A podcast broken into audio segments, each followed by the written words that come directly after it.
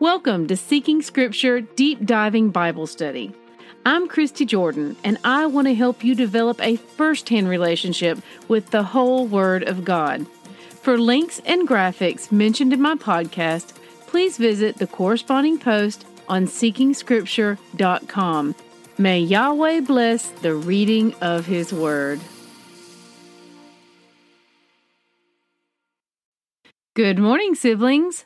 Today's readings are Mark 10 through 11.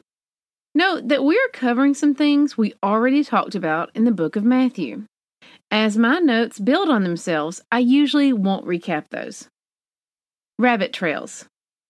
Matthew 10, verse 1 makes my heart smile. The crowds gather to him, and again, as is his custom, he teaches them. His love for us is so deep, and he recognized the hunger and longing within them. In response, he was kind, gentle, and giving to those seeking him. May we mimic this behavior in every facet of our lives as believers, knowing that we represent the Father in every interaction, every conversation, every workday, every email, and every social media post. Divorce.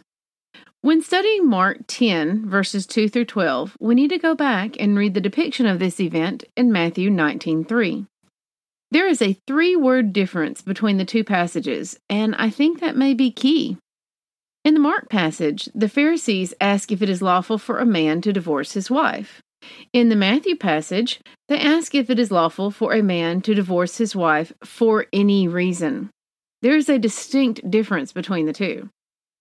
Now, Messiah, as always, elevates the law to its fullest and demonstrates that this is a heart matter. It all depends on whose heart we are seeking, our own or Yahweh's. Messiah also clarifies that Moses allowed divorce because he recognized the hardened state of their hearts. I expanded on this in my Matthew 5 through 6 notes. Mark 10, verses 17 through 23. Why was it so hard for the rich man to enter into heaven?